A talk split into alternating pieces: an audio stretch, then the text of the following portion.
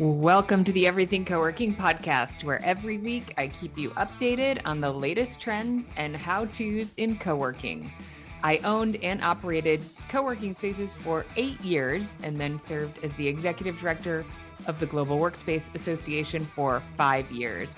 And today I work with hundreds of operators and community managers every month, allowing me to bring you thought-provoking operator case studies and inspirational interviews with industry thought leaders to help you confidently stay on top of what's important and what you can apply to your own role in the co working industry.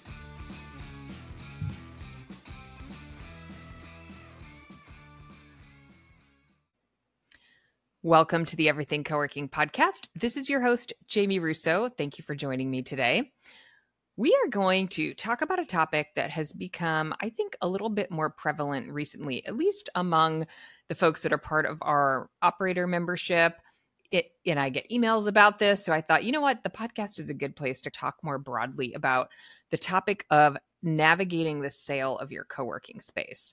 So we're going to talk about timing of a sale, preparing for the sale, uh, valuing your co working space, identifying who might be a potential buyer, how to market your co working space, a little bit about negotiating the deal, some things you're going to want to consider post sale, and then we'll wrap it up. So, I will start by saying I sold my co working space in Chicago after a few years of running it. And I'll try to maybe weave some of those experiences in as they are relevant. So, that was not something I had planned to do. I opened my co working space in Chicago in very early 2012. It's still pretty new in the co working world. I was new to owning my own business. I had lots of business experience, but not in terms of running my own. Was still learning a lot of things. I loved going to the space every day. I loved my members. And my husband got a job offer in the Bay Area. So I had said to him before we opened, Hey, I'm opening this local business that will be here for a while. And he said, and then things change. So that is what I'm seeing happen. So we moved, and that was not something I had expected, but I took it as an opportunity to just put systems in place so that the business could run with me overseeing it remotely, but with an on site manager. The I see th- that was a life change for me. I see that happening.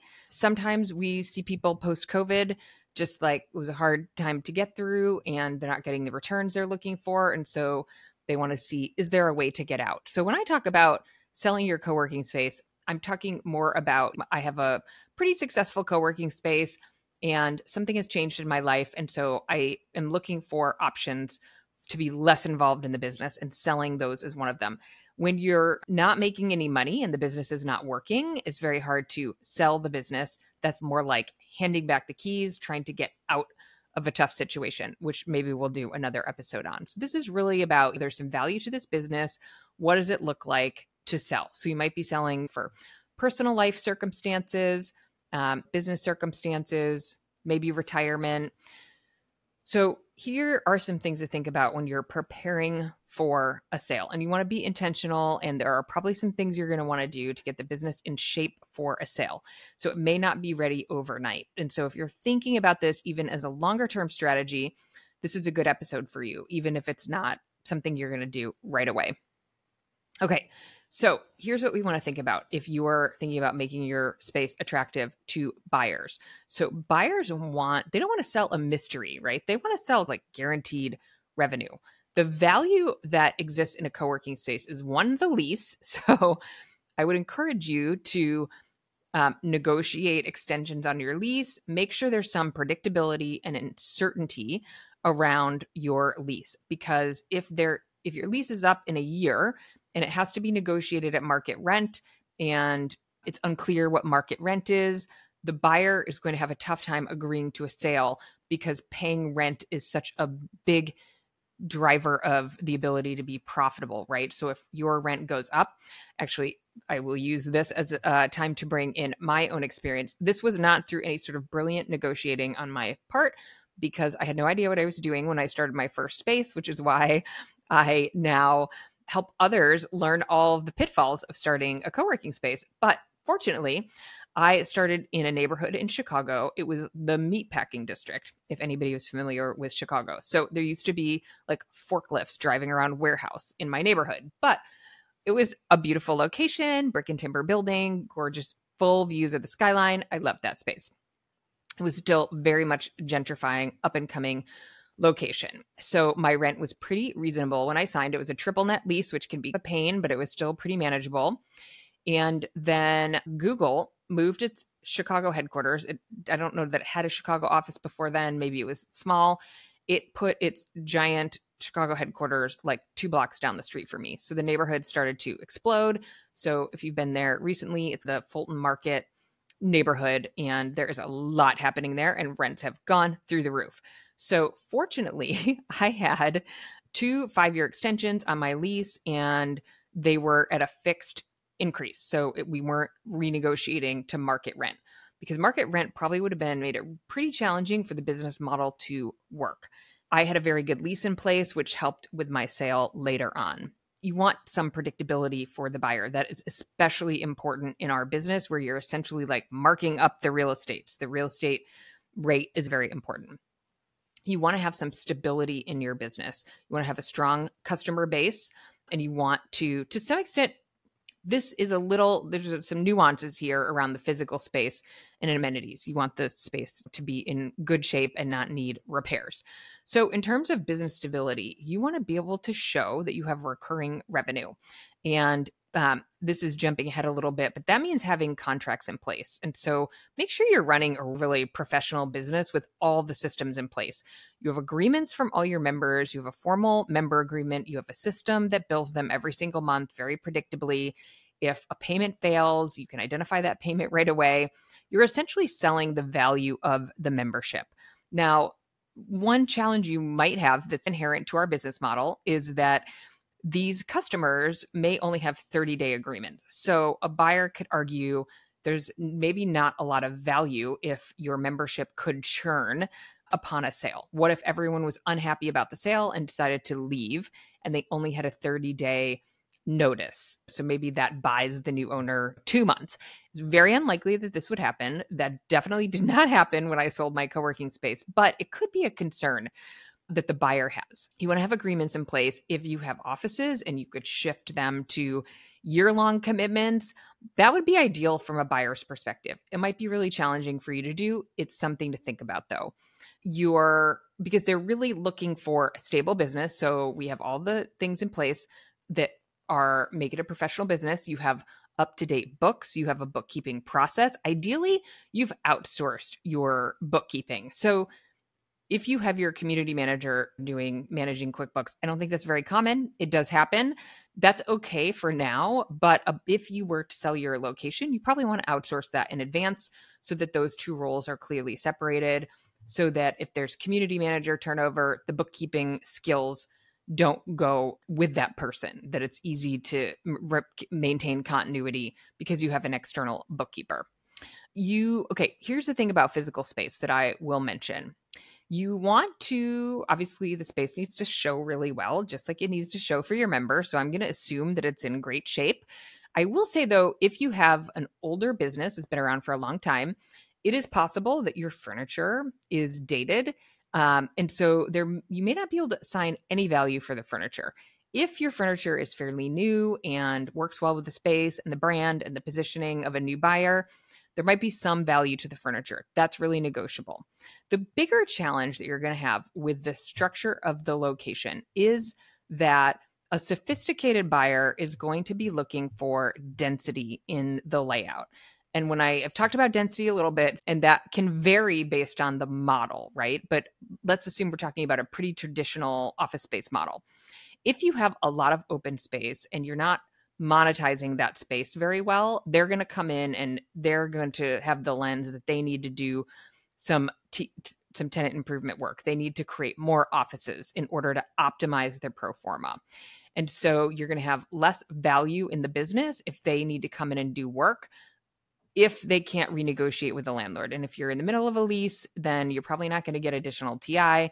They might have to close the space to do the construction. That's could just be a deal breaker. Are you working on starting a co working space in 2023 or even 2024? We want to make sure you are set up for success. You hear me talk about this a lot. The biggest mistakes made in co working businesses are made before you ever open your doors, before you ever sign your lease. Your lease, your product mix, and ensuring that your real estate deal and your offers align with your ideal future members are everything in terms of making sure that you set your business up for success. We can fix your marketing and your paint colors and your bathroom fixtures uh, anytime, but we cannot redo your real estate deal or your product mix. We can, it's just really expensive. So we want to help you get all of that right and be among the co-working space oper- operators that are sleeping well at night because they signed the right real estate deal and they know that their business is set up for ongoing sustainability and set up to meet their financial goals. So, we'd love to have you join us in the co-working startup school. We cover getting started with your real estate search and signing your lease and picking your product mix and more. If you already have a location, over half of our members are already building owners you can get all the details of what's covered in our program at everythingcoworking.com forward slash start. I've seen that happen a lot where some of the bigger co working brands are interested in a location and maybe using that location to get into a market, but the layout is just not dense enough to support all the corporate allocations that they put on a local pro forma.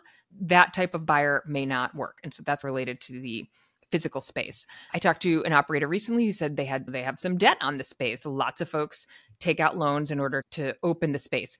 It's not very typical that a buyer would pay off those debts. What is more likely to happen is that you use the proceeds of the sale in order to pay off those debts. It's not super common in a smaller business like this where you're going to be able to transfer that debt for them to pay off. And the debt is also probably personal debt that you have, not business debt. So it probably there's probably not a great easy way for that to transfer anyway.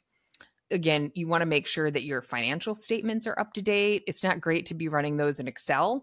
If you're looking for a sale you're going to want to have those in quickbooks so that if somebody says hey can i see your p&l your balance sheet um, cash flow statements? You can pull all of that right out of quickbooks the other systems you want to have in place before selling, and this is pretty important because as a small business owner, it may be that your systems are not quite as dialed in as they could be. And it depends on how sophisticated the buyer is, but they're going to be looking for those things to be in place. Again, really, they're going to be looking for stability of the business. They want to know that if they take it over, it's repeatable.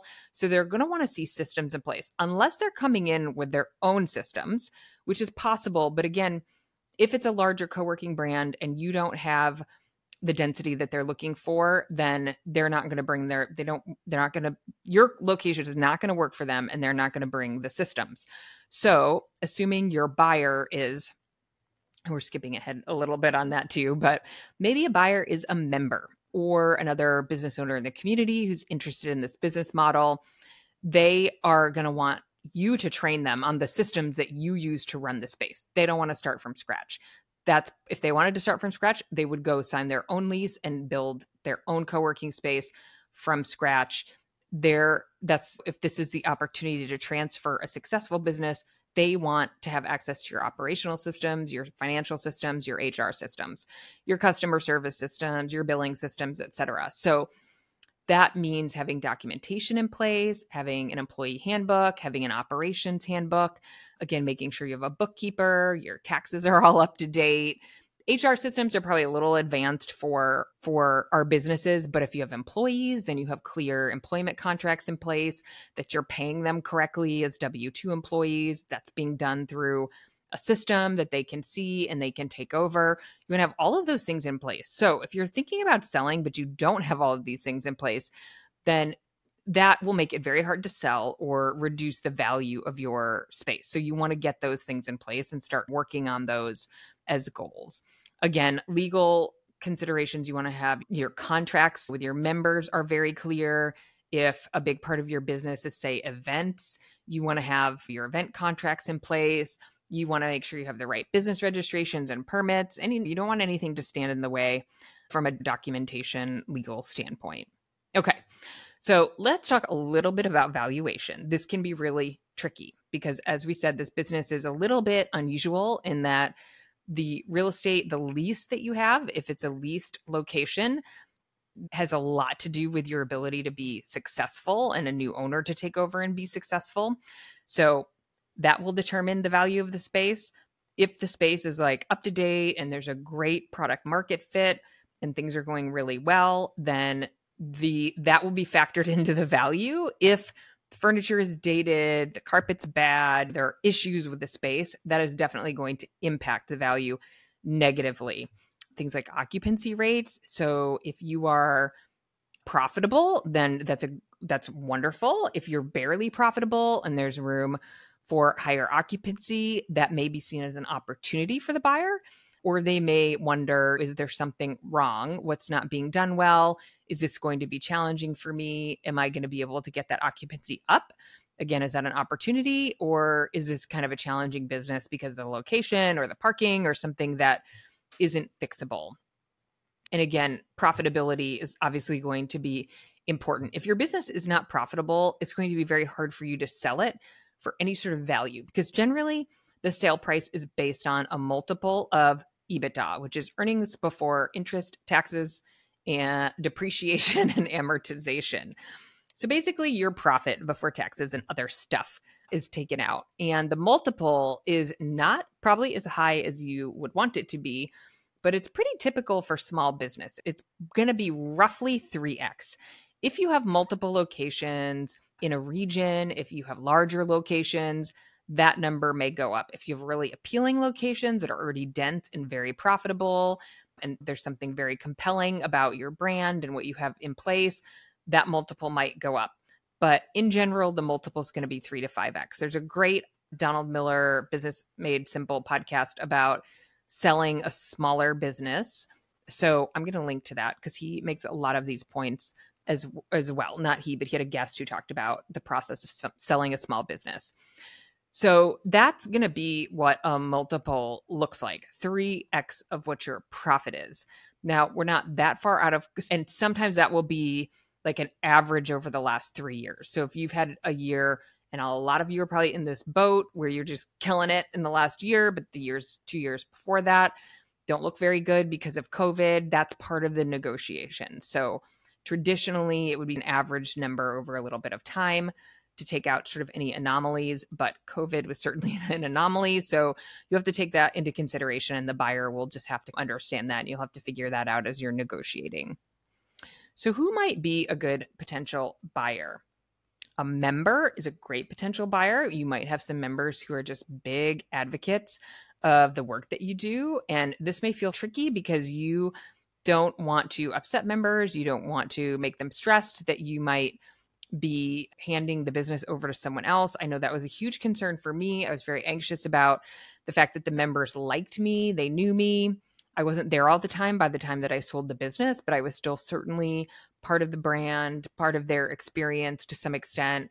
So I was very anxious about that. And you might feel like it's not really possible to reach out to members, but you might find a few select folks that you know that you think might be interested and just let them know that you're looking around and you're thinking about it and might they be interested. So I know folks that are working through this process right now have done that and have come up with some interested parties, just like you might find members who are interested in helping invest in your expansion. Other co working brands can be, although again, they're going to have a really high bar. They understand the business model, they're going to want a dense location typically. If you have a unique model, generate a lot of revenue from events and you have an events manager and other co-working brands don't operate with the same kind of revenue streams it may be hard to find that fit not impossible it certainly happens other local entrepreneurs who might have some sort of synergy with your space like an attorney or somebody who sees clients and has gets a lot of value out of a co-working space that might be a good candidate or other local businesses that might be somehow a little bit related maybe they maybe a local coaching business or something like that that supports entrepreneurs and it makes sense for them to have a physical space Okay, so if you are thinking about selling your co working space, how do you go about doing that? You can hire a business broker. And I know folks who have done this, and that can be a little bit challenging if the business broker isn't familiar with the model. And I don't generally hear this is really successful, but it's something you can look at. I would be careful about going through the process of having your business valued by an external party who doesn't understand the model at all. This is going to be a challenge with having a business broker is they probably want to get a valuation done. It will be expensive and it may not be very accurate. So it is really quite simple. That 3x number is pretty straightforward. And then really from there, it's going to be a negotiation. Can I get paid for the assets? you know what what other value is placed on the business is going to have a lot to do with how many potential buyers you have and what they're willing to pay you might be able to list it online there are business brokers and things like that and you might just have to be a little bit scrappy and talk to network with folks in your local market pass the word around and certainly again talk to members who you think might be good candidates talk a little bit about negotiating the deal. There's there's a lot of stuff that goes, a lot of aspects of this process that will be time consuming. You'll need inventory lists of all your assets, meaning your furniture, your equipment. I remember when I got to this point, so I operated my Chicago space remotely for several years. And I had some great managers and great systems in place that allowed this to be successful. It was give most of the credit to the folks that were managing my space. And at some point, though, it became I was operating a space in Chicago and a space in Palo Alto. They're not close to each other. There's no benefit. There's no brand building benefit. There's basically no economies of scale to having locations so far apart. And there was a co working group in nearby Midwestern city that was very interested in getting into the Chicago market. After lots of discussions about selling my baby, they bought my Chicago location. It was a lot of work. So, inventory lists, a lot of legal documentation, and you have to have some support for that process. You'll need an attorney they had initiated the acquisition and had an attorney that they were already working with. So they really initiated a lot of that process, which was very helpful. But if you are the one initiating the sale, then you may have to do that on your own. There's paperwork and legal documents that you have to go through to turn over a lease. So you'll want to see what those requirements are in your state. Again, having an attorney on your side will be very helpful. In the state of Illinois, it was essentially the case that the landlord really was not supposed to get in the way of um, transferring a lease. I can't remember if it was a transfer a lease or if it technically was a sublease. I think I still had the underlying liability for that lease, maybe until a renewal came up. I can't honestly remember the details. I do remember that there was still some liability for me for some period of time, even though I was like reassigning the lease. So there's a lot of legal paperwork. It is time consuming, very sort of distracting in terms of having to really put your focus on pulling a lot of things together. Make sure you have an attorney and just someone, you know, a third party maybe that can help you negotiate and have perspective. This is probably one of the biggest challenges of selling your own business is we overvalue our own businesses, right? There we love the members. We started the space from scratch. We did everything to make it, you know, what it is today. And so we think it is the best co-working space on the planet. And another buyer is trying to negotiate and pay less, right? So they're going to try to undervalue the things that you overvalue. And there's just some human nature in there. So having a third party get involved is important. And when it comes down to it, it is like selling a house. The price is right when there's a buyer who wants to buy your business for that price. So the price is not just what you want it to be. And if that is how you look at it, then you may not end up selling your space. So if you really want to get out of operating your space and be able to transfer the lease, because that's why you can't just close your business, right? If something changes in your life, you can't just close it because you still have to pay for the lease. And so it's better to transition that business um, through a sale or some other vehicle. And there are other vehicles. So maybe we'll get to spend a little bit of time on that. A sale is not the only way to do it, it is one way. So, what else? So, yes, post sale considerations. I mentioned this before. You want to think through the emotional aspects of selling your business. What will your life look like when you have sold the business? What will you do every day? Where will you work? How, will you stay occupied? What happens to your identity as a co working space owner? Now, I still had my co working space in Palo Alto and I was running the Global Workspace Association at the time. And getting ready to start the co-working startup school, I was very busy. So the I didn't have an identity crisis. And frankly, I was probably a little bit relieved to not have to deal with managing. We had some physical challenges with that space that made it hard to manage remotely. It was amazing, but there were some problems with the parking lot. There's problems with some signage. There were some challenges that made it not 100% easy breezy. What else? Possible roles post sale. Okay, so it may be negotiated that you stay on for a transition period. They, the new owners, want to make sure that you are there if you need to sort anything out, explain anything, let them know how something works, give them some additional documentation, that kind of thing. So be prepared that you're not going to just kind of walk the day that the transaction um, comes through. And you can negotiate whether that's just included in the sale, a certain level of support, or if you stay on as a consultant or an advisor or that kind of thing. We talked about a lot, and I'm sure there's more we could talk about.